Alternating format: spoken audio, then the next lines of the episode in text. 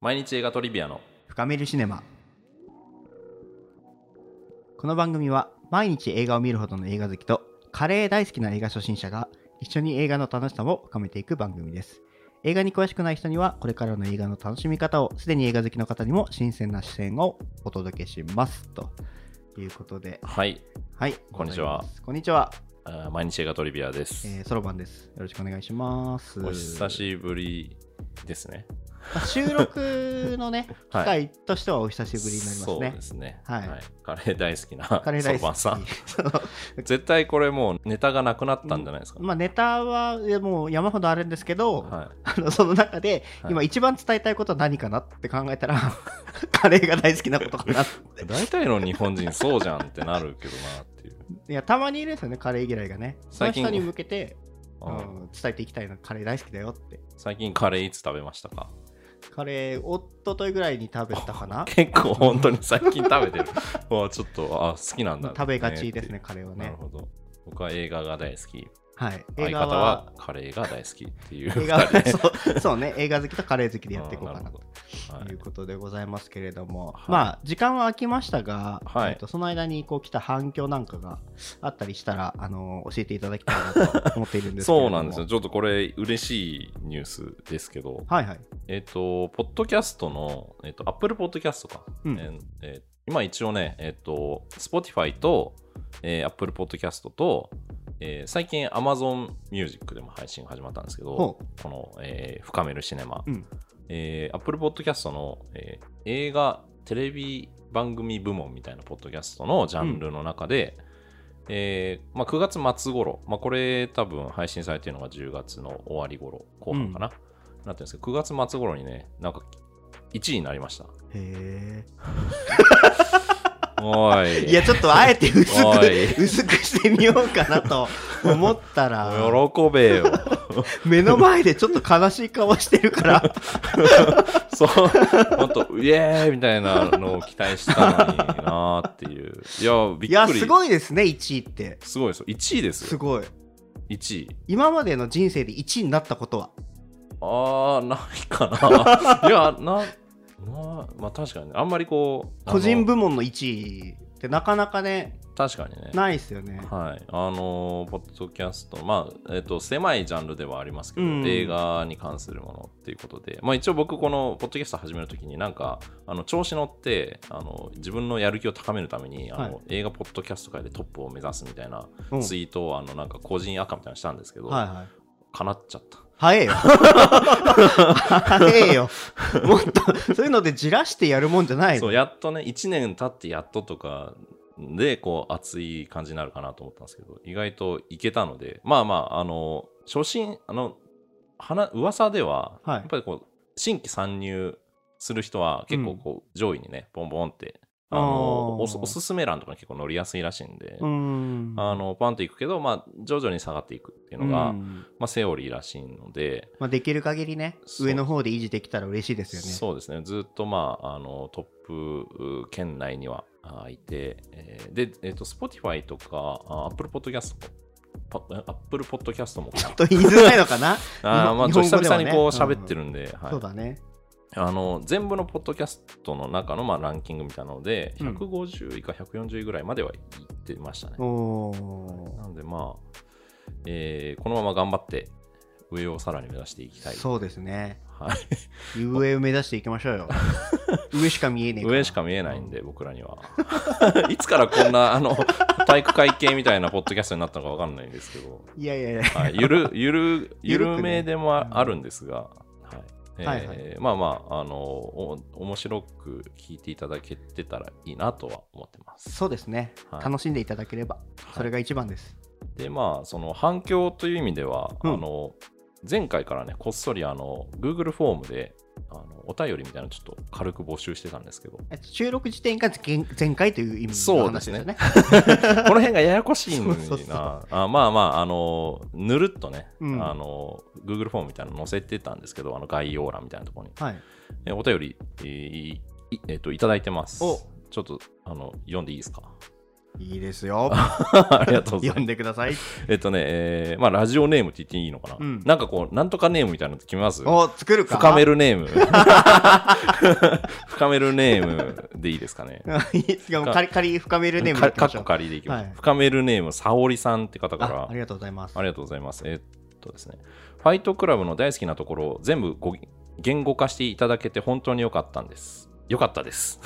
読み方が下手です。すいません、えー私はファイトクラブで考え方も変わって生きやすくなったタイプなんですが、初心者の方のコメントがちょっと目線が斜め上というか、ん？私にはあんまり理解できないなって思う部分が多くて、逆に価値観が広がりました。うんファイトクラブ好きじゃない人もいるんだって、あら新たな発見になりました。ああありがとうございます、これ多分まあファイトクラブの回を聞いていただいての感想ってことですね。うんで、えっと、続けて同じ沙織さんからなんですけど、はいえー、ソロバンさんの感想のお話めちゃめちゃくちゃ共感できました。お私はみんなの感想を見て集めないと一文字も書けなかったんですが、それを続けてたら自分で感想を書けるようになりました。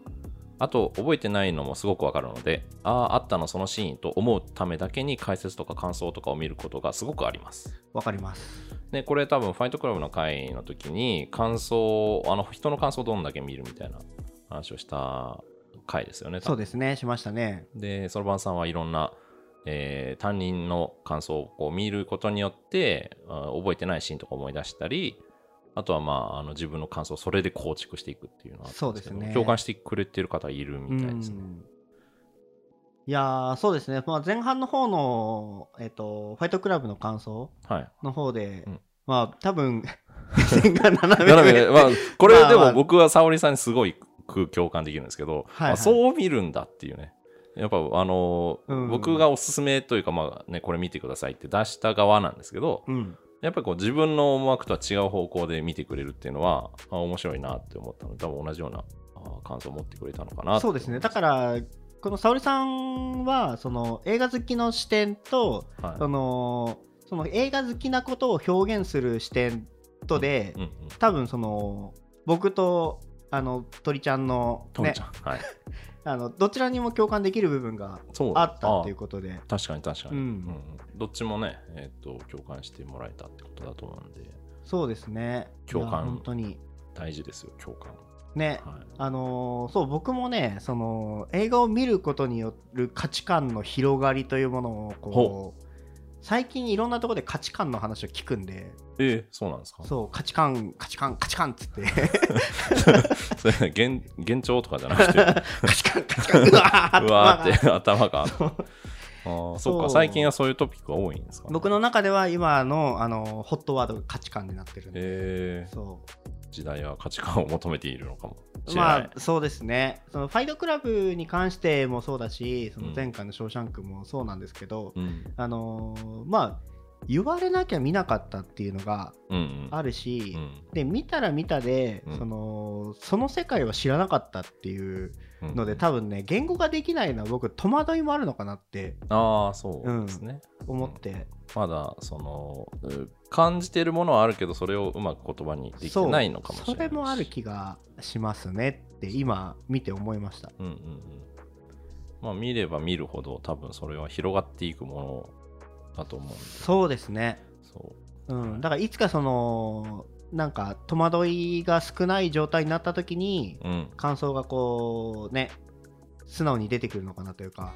まあでも僕前回えっ、と「ショーシャンクか」はい。の、えー、と配信というかまあ収録を聞き直してあの最後の方に、えー、と自分は今ショーシャンク刑務所にいるっていう話になったじゃないですか。はいはいはい。あれ感想ですよあー。あれこそがその自分が持った感想というかその解釈も含めてその感想があのうまく持てないっていう悩みがあったじゃないですか。言いましたね。ででもあの収録の最後に、えーポロッと出たあのあれこそが僕は感想だと思っててわすげえと思ったんですけど、なんかうん。それ僕もねうん、そこの部分は思うところというかお思ったのが、うん。あれ感想っていう話をしてくれてそれはすごくうん。心強い言葉だなと思ったんですけど、あのあ感想持てたんだっていう。うんいいよっていう。いいよいいよ、感想だよ。それ感想だよっつって、うん。もっとあのボディビルダーの大会みたいなやつね。はい。いやそれ感想っつってはいはい。言ってくれたんですけど、はい僕の中ではあれって会話の中でのうん。ボケに近いんですよね。なるほど。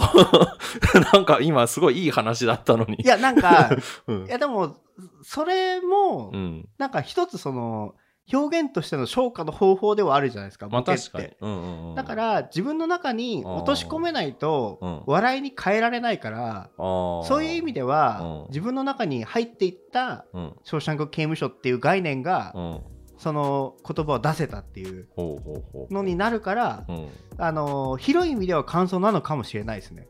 いや、だから心のどっかにそれはあ,、あるんじゃないですか。で、それがまあボケっとしてなんか喋んないとと思って出たのかもしれないけど、うんあどこかで、えーその自分の中にない、全くないものは多分出ないはずだと思うんで、そうっすね。うんまああれだからすごく、あ、あの、感想って言って、感想です。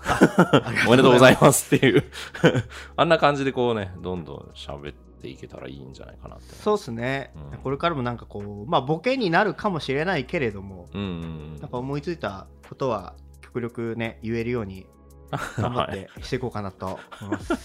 あ っあっす。あらざっす。はい。ということで、はい。えー今回は課題映画というかはい。出していただきました。あの、はい僕がね、はいあの散々いや実話のやつなら見るんだよなはいつって、はいあのぼやいてたのが、はいこう心に響いたのか、はいはい。あの いや、まあ、一旦ここで、あの、寄せていかないと、そうですねうわーって、もう、映画嫌いってなったら、ちょっと困るので、ちょっはいと、はい。まあ、でもわかんないけどね、これをどう見たのかっていうのはちょっと気になりますが、今回の課題映画は、えーフォード VS フェラーリはいとい。うことで、はい。えーまあ、あらすじの方をですね、ちょっと軽く読まさせていただきます。カーレース界でフェラーリが圧倒的な力を持っていた1966年、エンジニアのキャロル・シェルビーはフォードモーター社からル・マンでの勝利を命じられる、えー敵を圧倒する新車開発に励む彼は型破りなイギリス人レーサーケン・マイルズに目をつける時間も資金も限られた中2人はフェラーリに勝利するため力を合わせて試練を乗り越えていくということでございますはい。はいえー2019年、結構最近の作品で、監督は、ジェームズ・マンゴールド。はい僕、この監督の名前結構好きなんですけど、マンゴールド。マンゴールド、いいですよね。このなんか、あのー作品の内容にちょっと合ってる感じがする。あー力強い感じがする。確かにね力強さはある、そうそう。うんはいゴールドって強いですよねはい。えーで、なんですけど、ははいい。あの、まあ、僕はかなり寄せてったっていう意味ではある、あの実録ものということで、はいどうでしたか？音声が乱れておりますみたいな感じになったんですいや面白かったですねあのー初めてその素直に今面白かったですねが出ましたね。そうね今までの中では。今までうん。のもそうなんだけど、はいはいえっと3作目にしてはい。あのー言う練習をしてきたの 面白かったって。面白かったなんじゃそりゃ。いやあのどうでしたかって聞かれた時の、このグッてこうちょっと一旦構えちゃうあわわかる、うん。うん。それはそう。あの映画を見てね、どうでしたかって言われてそう、特に見た直後とかに言われ見たるとドキッとする、見た直後だし、うん。あのおすすめしてくれた人を目の前にしてどうでしたかって言われると一旦グッとこう構えちゃうのを、まあ、まあでもね、ここのあの関係で言えば別に面白くなかったものは全然面白くなかったって。僕はあの割と自分が好きな映画を散々にケチョンケチョンに言われても全然気にならないタイプなので。じゃあいつかあのそういうタイプのはいもうしれっと混ぜてもらって、あ、わかります。絶対気に入らねえだろうな、ぜみたいな。こいつ絶対気に入らねえってやくつをそ面白くなかったみたいなことを言われても、まあ全然お前お前大丈夫かっていうのから入るのがあってもいいかなそうですね。はい、あ面白かった。面白かったですねやっぱりその、なんていうんですか？今回って今までの完全懲悪っていうのじゃなくてほそのなんていうんですか？う。うん。えー努力勝利みたいな 友情努力勝利みたいなジャンプ漫画じゃないですけど、うんうんなんかそういうところがうん。うん。あって、そのなんだろう、えー、と少年漫画的なというか、うんストーリーがまあそのまるで映画みたいな話みたいなことがあったってことですよね、うんうん、要するに。そうですね。それの、うんそのまあ描き方というかうん、あの、まあ、敵っていう風に見える役うん。はうん。明らかに敵だなって思って胸くそに思いながら見てはいたんですけどちなみにその誰を敵だと思いました？広報のやつあの、えっと副社長の人かな。副社長かな？あのなんだっけなんとかなんとかビーブみたいな人。なんかもうえ名前すら覚えてビーブかな。名前すら覚えてない。あのちょっと言い消すかねえやつ。そうそうそう。あいつがやっぱ敵。ああいつは敵だね。あやっぱあの僕らレーシングチームの邪魔をしてたから。お完全に感情移入できているなるほどね。はいはい。そうそうそう、うんうんっていう風にだからあのフェラーリと戦っていたっていうかうん。まあそのお話の方にもずっと入っちゃいますけど、うんうん。あの最後のレースのル・マンのうん。ところは、うん。もうフェラーリ側は、うん。もう退場してたからそうね。途中レースの途中でもうあの全部敗退っていう形になって。そう。だからもう最後はもうフォード社社内の戦いが最後残ってて。3台残ってっていうことになった。なう。ん3台残ってというかそのレーシングチーム対、うん。その広報の思惑。あのマーケティング部門。マーケティング部門の 戦いになってたから、うん。やっぱその時の印象で言うとやっぱ敵なのかなっていうふうに確かにね。見えましたね。うんうん。まああのえっと気づいてらっしゃるか分かんないんですけど、はい僕はあのずっとこの収録で毎回こう映画をこれ見てくださいって言って出してはい。こう感想で返ってくる内容そろばんさんのうん。傾向がなんとなく見えてきたんですよもほうでえっと「ファイトクラブ」と「ショーシャンクの空に」う。うん。えーを出して感想どうでしたかってなった時に必ず返ってくるのが、はい。タイトルについてあー、はいはいはいはい、はい。あ、のファイトクラブの時はファイトクラブが出てくるまでが長いあー。で「ショーシャンクの空にうんは、空あったか？みたいな確かに確かに確かに。そうあっでたあった。そのやっぱこうタイトルが描いているものがちゃんと出てくるかどうかは結構気になるところなのかなあー、気になる。まあだって、その知ってる情報それしかないから。その、まあねあらすじとか見てとか、うん。その予告編見てとかだったら、うん。あの予告編のシーンがうん。出てくってあここなんだとかうんいう、まあ答え合わせじゃないけど、うんうんできるけど僕が今回知ってる情報ってうん。そのフォードとフェラーリっていうこれ多分車の会社だよな っうんていう情報しか知らなくて。う、ん。で例えばうん。あの役者の名前知ってますだったら、うんあのその役者が多分まあえー、とガタイいい系だったら あそういう系のなんだろうなって予測とかできるじゃないですか。はいガタイ系の役者さんとか知ってるんですか？でも。あのーあれの人。どの人？なんかムキムキの人。いやだからそその話をしてんだよっていう。その話をしてんだよっていう。名前出てこないけどなんか聞いたことある人がいる。ああなるほど。なんかとかあのーなんだろう、えー監督でこういう作品撮りがちな人とかっていうのも知らない状態で見てるから、タイトルしかないんですよ。そうね。うんで、うん。まあ、今回ので言うと、うん。えっと、フォード、あ、でも、フォードとフェラーリっていう話だから、最初まあ、うん。しばらく出ないですよね。最初の確かに。5分、10分ぐらいは。確かにね。最初うんうんだからこれそのフォード VS フェラーリってタイトルでもうそのものズバリのような風に見えるんだけど、うん。実はその主人公2人、うん。そのマット・デイモンとクリスチャン・ベールが演じてるあのキャロル・シェルビーとケン・マイルズの話だから、うん。あある意味タイトルあんま関係ないっていう。確かにね。そうそこがこうどうなるのかなって僕はちょっと気になっちゃうんですよ。またあのもうこれフォード VS フェラーリの話じゃねえじゃんって言われるかなと思って。いや、でも戦ってはいたから、そうね確かに、ううん。あとまああの前回のまあ課題になってないけどどんな映画今まで見てきましたみたいな話の時も「シン・ゴジラ」が面白かったとか、はいはいはい。レディープレイヤー1が面白かったとか、隣のトトロで泣いたとか、まあ全部その 内容わかります？この傾向。気づきました？笑いすぎだから。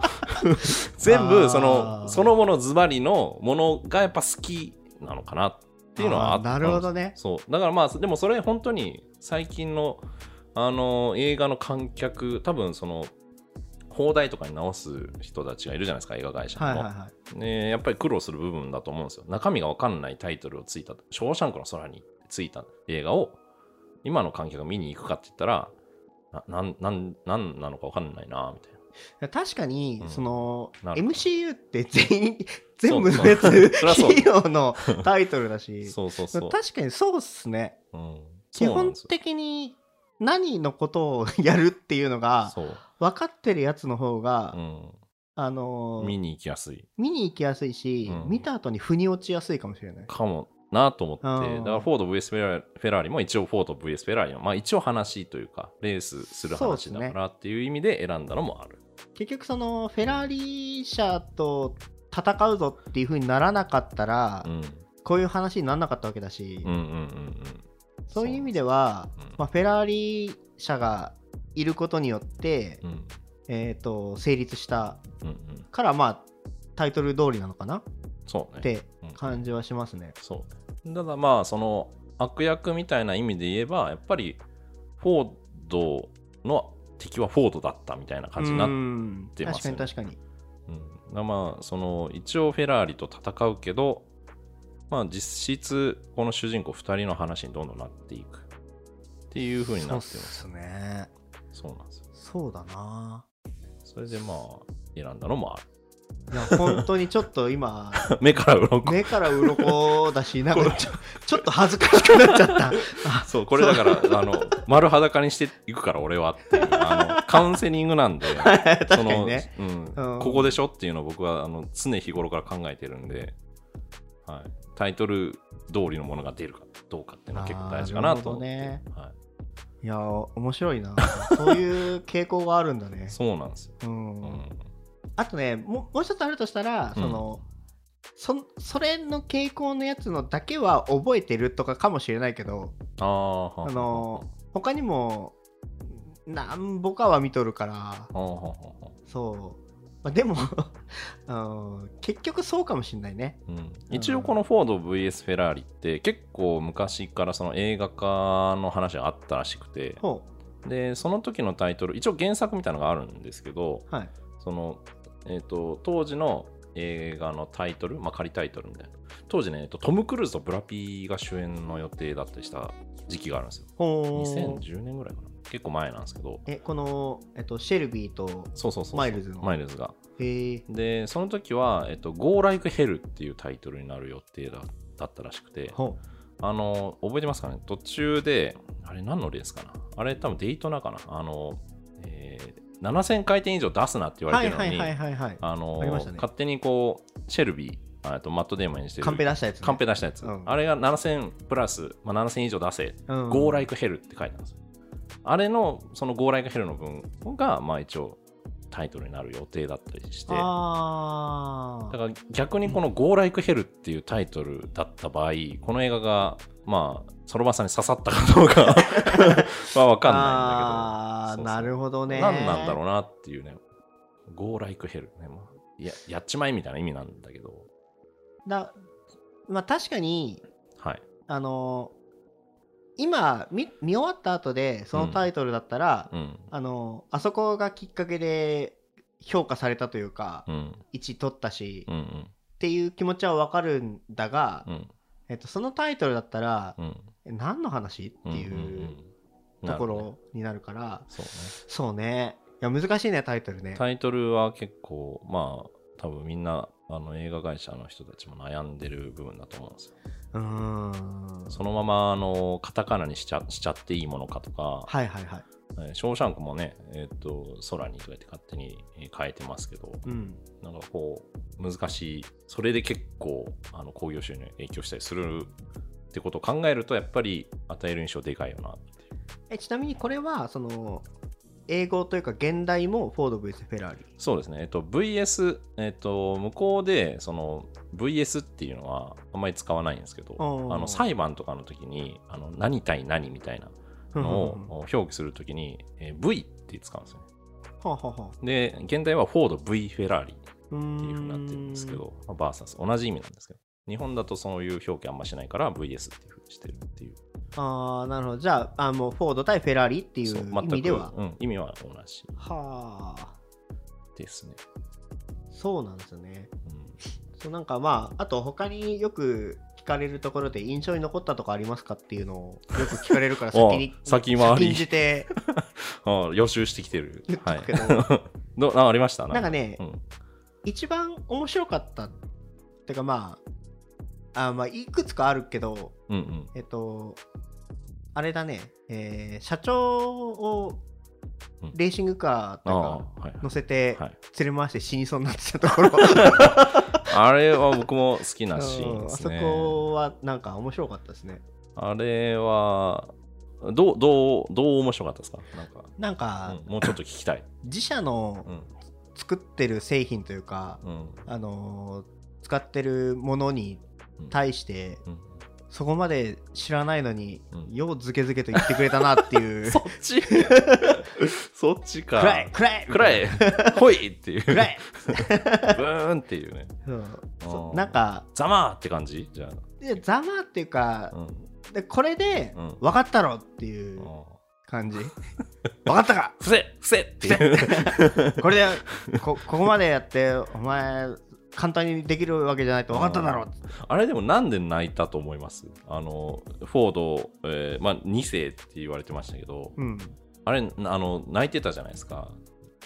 あ降りる前？うんあのまあシェルビーにめちゃめちゃこう暴走するスポーツカーに乗せられて、止まった後にあのしくしく泣いてたじゃないですか、うん。あれなんで泣いてたと思います？ええっと極度の緊張から解放されたからかなとあー思ったけど。ははははまあそれもあると思うんですよ。極限状態に置かれたっていうのもあると思うんですけど。あのね場合が場合だったら吊り橋効果で好きになっちゃうんじゃないかっていうぐらいの 極度の緊張感が。惚れちゃった？シェルビーにかもしれないよなるね。ほどね、うん、うん、いやなんかあれえっとまああのセリフでもあのお父さんに見せたかったああ言ってたね。言ってたでしょ。うん、あれお父さんのこと思ってないってるんですよあーで、あのね、えっと、演じてたな、えっと、誰だったっけな、えっと、トレイシー・レッツっていう人が、あの、ヘンリー・フォード2世を演じてるんですけど、はい。あの人も、まあ、演技しながら、自分のお父さんのことを考えながら泣いたらしくて、演技中。やっぱりその、お父さんのことを思って泣いたっていうのが、まあ、あの、シーンの、まあ、意味というか、なんだけ、ど、あの、映画の中ではあんまり、その、ヘンリー・フォード2世のことが語られてないんで、うん。まあ、偉そうなおっさんだな、みたいな。うん 感じなんだいやでもなんか物分かりのいい方のおっさんだなと思った。確かにねあのーあのプライド高いけど、うんあのまあ、仕事できるんだろうなっていうのもあるし、っていう感じで一応そのヘンリー・フォード2世って名前なんだけどその、えっと、フォードの創設者が、まあ、フォーヘンリー・フォード、ね。はい。まあ、その同じ名前の人。うん。の孫なのよ、孫って言ってたね。そう孫。お父さんって言ってるじゃん。だだからその創設者のことを思ってるんじゃなくてその自分のお父さんのことを思って泣いてる、お父さんはうん、フォード社と関係あるの？そうあるのよ。それがそのヘンリー・フォードのの次を、えっと継いだわけよねお父さんは。はあはなんだけどえっとね40何歳ぐらいで亡くなっちゃってんのあ。あら。そうでえっともう要するに次を担うとしてそのままあのヘフォード社に入ってまあ、自分のお父さんを継いだわけよね、そのうんお父さんは。お父さんっていうか、その、えーとおじいちゃんがおじいちゃんと初代がそう、初代で2代目み2たいな。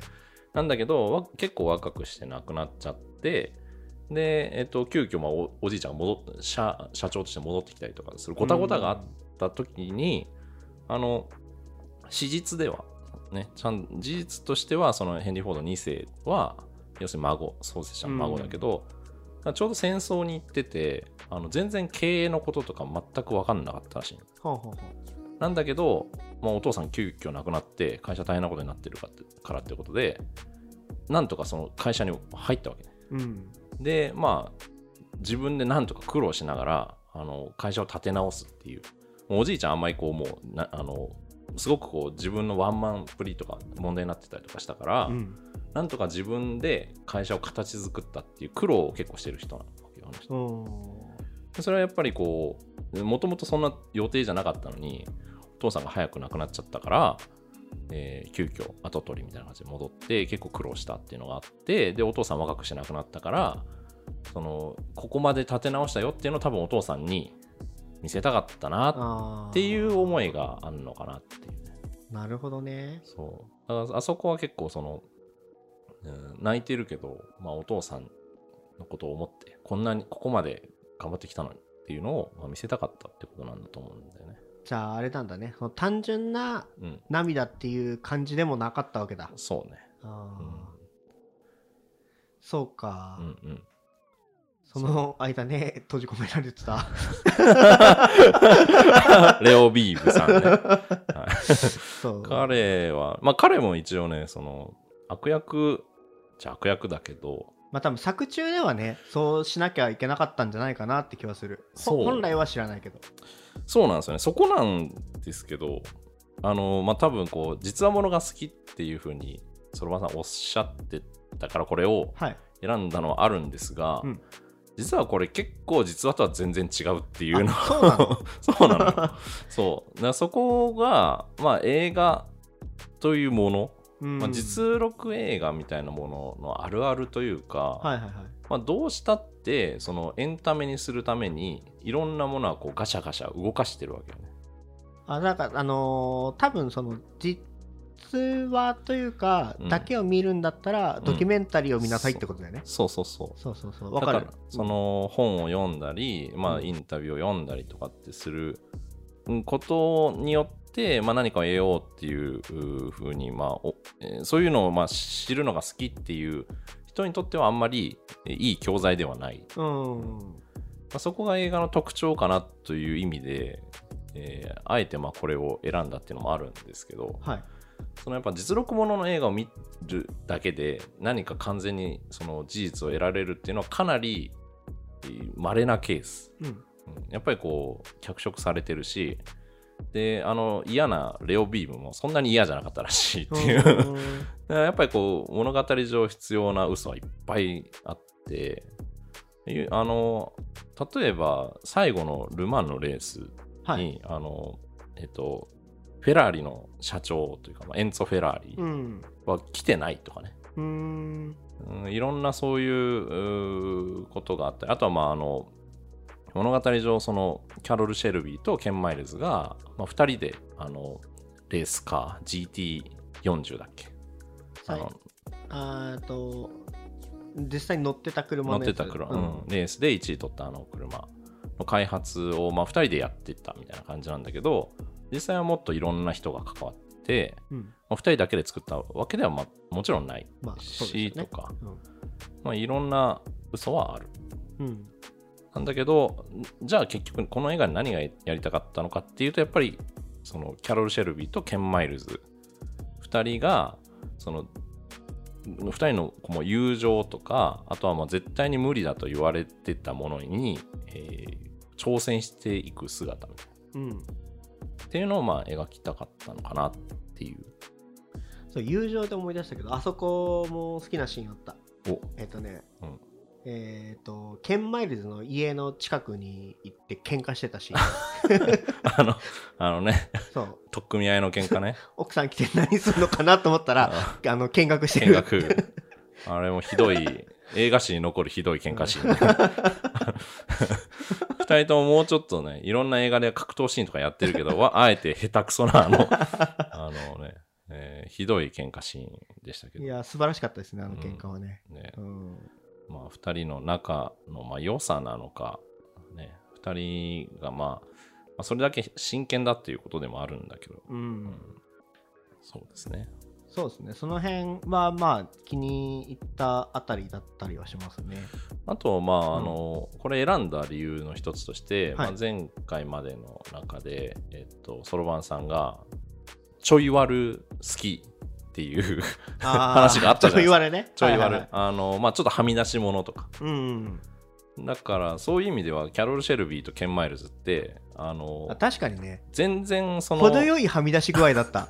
そう、うん。あの特にまあケン・マイルズなんかはうん。もう完全にはみ出し物で、あのみんなと仲良くとかそのいろんなことはうまくできない。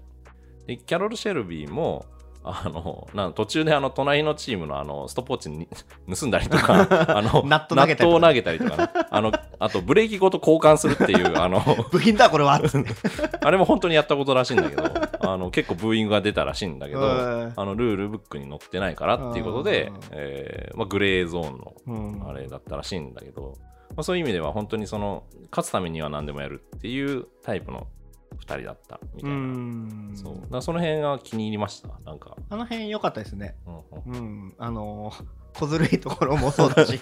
そうなんななん手段を選ばず、うん。あのまあ、全然清廉潔白とかではないっていうね。まあ、人間臭いところがあってで、えーそれでもあの勝つためにやっていくっていう。なんならそのエンジニア完全にエンジニア寄りのさあの、おじいちゃんみたいなああいたね、うん。あの人込みで、うん。あのいいなって思った。3人で。3人で。あのおじいちゃんね。あのおじいちゃん。ドアぶん殴るっていう。ドア閉まんねえあれドア閉まんねえの本当らしいガンガンっつって。そんなことあるっていうね。そう。あその辺も含めて、えーなんだろうな。正しいだけじゃないってところ。うん。まあ、うん。あのーそもそもル・マンのうん。レース自体の説明ってそんなになかったじゃん。そうね。あのー、24時間耐久レースっていうのは多分知らない人から見たらななんかなん何をやってんだろうってそう。あなったかもしれない。人変わるんだっていうのも知らなかったし。あそうそうそうそう。だそのひ変わった相手のに全然フォーカスしないじゃん、うん。やっぱりそのえレースがその主題の映画ではないっていう。そうだね。そう。やっぱりシシェルビーとマイルズ。うん2人を描きたかったってことだと思うんですよ。この監督自体がねそのジェームズ・マンゴールド監督ってあのあんまりこうこれっていうなんかこの人はこれ撮ってるも人っていう印象があんまない人なんですよ。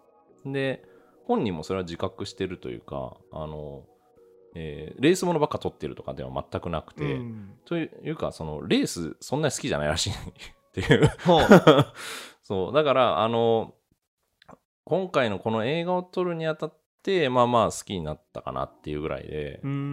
だからあのレースシーンとか結構ガンガンカットしてるっていうのもあるんですよ。実際の、えーと史実に従えばもっといろんなレースがあって、うん。ま、なんかフォードがもっと負けてるレースとかあるんだけど、あの実質3つぐらいのレースに絞られてるのかな。うん確かこの映画の中そでんなにレースシーンは印象的印象的っていうかまああったはあったけど、うん。レース多いなって感じは全然しなかった。そうでしょだからあのレースに思い入れがあるとかではなくて、うん。この人はあのウルヴァリンとかも撮ったりする。X メンのあのねえーマーベルの、えー映画とか撮ったり、うん。うんなんか全然そのスーパーヒーローものばっかり撮ってるのかと思いきや全然違うものを撮ってたりとか。あの撮る題材毎回コロコロ変わる人なわけよ。でそれはなんでなのかっていうとやっぱりその人間のドラマを撮りたいから。あーじゃあそのあくまどのテーマでやるでもうん。か、構わないんだ。そうそう。あくまでセッティングが今回はレースだっただけ。うん。うん興味があるのはシェルビーとマイルズの関係とか、はいはい2人が目指したものこの2人の関係を描きたいっていう人らしくて、そのインタビューとかも結構読んだけどやっぱりそのん？なんかそういったこう形にこだわらずそこに、えーある人々の関係とかっていうのに興味がある人みたいなので。それってさその 依頼されてうん。撮ってるのか、それとも、えっと、こういう題材見つけたから、うん。俺らで撮ろうぜってなるのかっていうとどっちなの？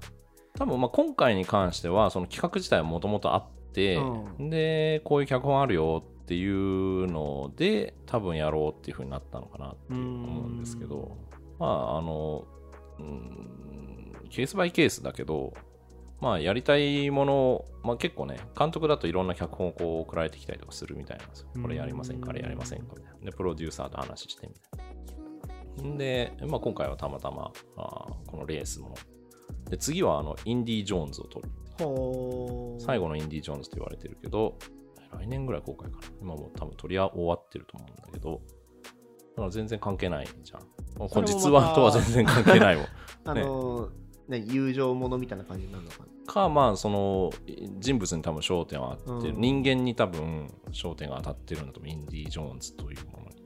なるほどね。そう。だから、うん決してそのレースものばっか撮ってるとかでもないし、レースシーンも、まあ割とガンガンあの少なくしたというか、それを、その人物描写をするためにレースのことを学んで、なんでこのレースに彼は参加しているのだろうかとか、っていうのを結構研究するっていう感じみなるほどね。うんだから確かに、その、人間のドラマ部分うん。は、うん。なんかこう、いいなって思うシーン、こうさっき言ったけど、いくつかうんあったけど、うん多分、えっと、アニメとかでうんレースのやつとか見てると、うん。レース自体にうん、こう、すごく熱狂するそうね。がするがちじゃん。するがちだね。で そうだねもなんかそのレースのところで、そんなにその興奮を覚えなかったというか、そうだね。うん、なんか結構割と淡白な感じで、で、もしレースに焦点当ててるんだったら、多分レースが終わった段階で話が終わってるはず。はいはいはい、はい。勝った終わりっていう、ほどうん圧勝で終わるんだけど、その後まで続くじゃん。そうね。まあ、あの、最後ね、えっと、ケンマイルズ、本当にあの、ルマンで、まあ、勝ったっていうか、まあ、結果的に判定で勝ったことになってないんだけど、うんあれはひどいんだけど、えーあのレースが終わった2ヶ月後ぐらいかな、うんに本当に、あの、も事故で。う、。事故でテスト用の、えっと車で、まあ、即死みたいなあ感じで本当に亡くなっててでそこですら話はさらに終わらなくーて、うん。今度はあの、えっとシェルビーのうん、視点になって、えー話が終わるそう手がつかなくなってねいろそう。そうんなことに。だからまあ全然そのレースを描きました。フォード VS フェラーリのレースを描いてるわけではない。ああなるほどね。そうそう。その辺がまああのえっ、と監督がやりたいことなんだろうなっていう。なるほど。はい。いやーということでじゃあ引き続き後半もはい。まだあのーまだまだいっぱいあるんで。フォード VS フェラーリの話を 喋りたいことしていきましうょう、はい。では一旦また次週ということで。はい。さよなら。さよなら。さよなら